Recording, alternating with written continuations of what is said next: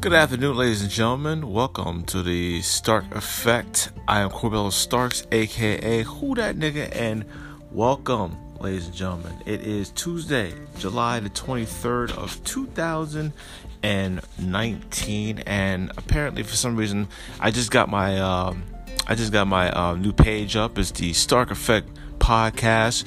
You can listen to every episode on my page. I'm not going to be doing any boosting on the page because, unfortunately, for some reason, I am just damn like not in the mood for that. But uh, other than that, we're going to be going through a little bit of a bitter topic, ladies and gentlemen. Something that I have seen on social media, and I just like figured it'd just be a really, really bad moment for everybody. And uh, it's something like you know, close to home to anybody's heart who lost a child or a mom that deserves to be burning in hell right about now. so, the Bronx. Bronx mom was indicted Monday on charges. She slashed her two year old daughter and her six year old son throat. The boy died several months after his mom allegedly cut his throat with a razor. Shanice Martin, who's 24 years old, walked into the 42nd precinct after the April 27th slashing and told police officers to arrest her because she committed a crime.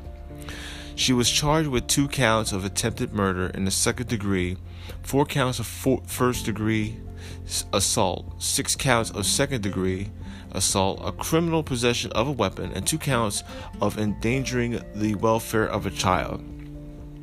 Now, as you could see, that this right here was the uh, straw that broke the camel's back. We've always seen those comments on Facebook all about, you know, I hope that bitch burn in hell, this and that. But if that was your child and you did the same exact thing to that person, either the mother or the father will be going to jail. Talking about, I was highly medicated. Yeah, you were highly medicated and you're highly likely going to die.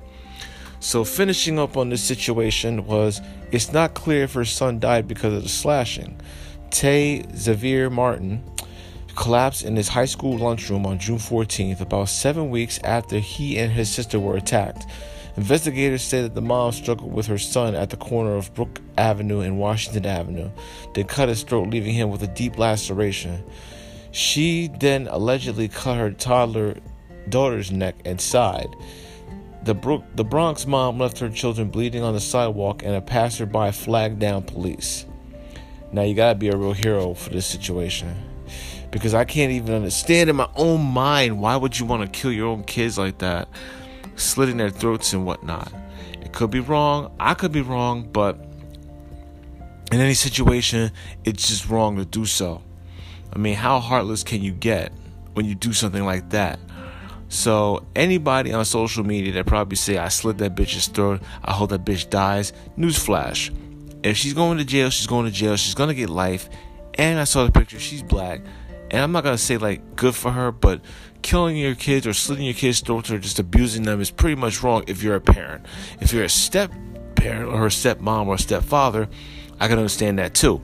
But please, I'm not saying think before you do. Just be on your best behavior when it comes down to it, to it. Because when you're in jail or when you're at court and they add and say that you're not guilty or you are guilty, guess what? You're guilty. Guilty of trying to take your own kids out Social services and DYFS would love to see you pull, put your hands on children again by gunpoint or knife fight or gunpoint and knife point. You know what I mean?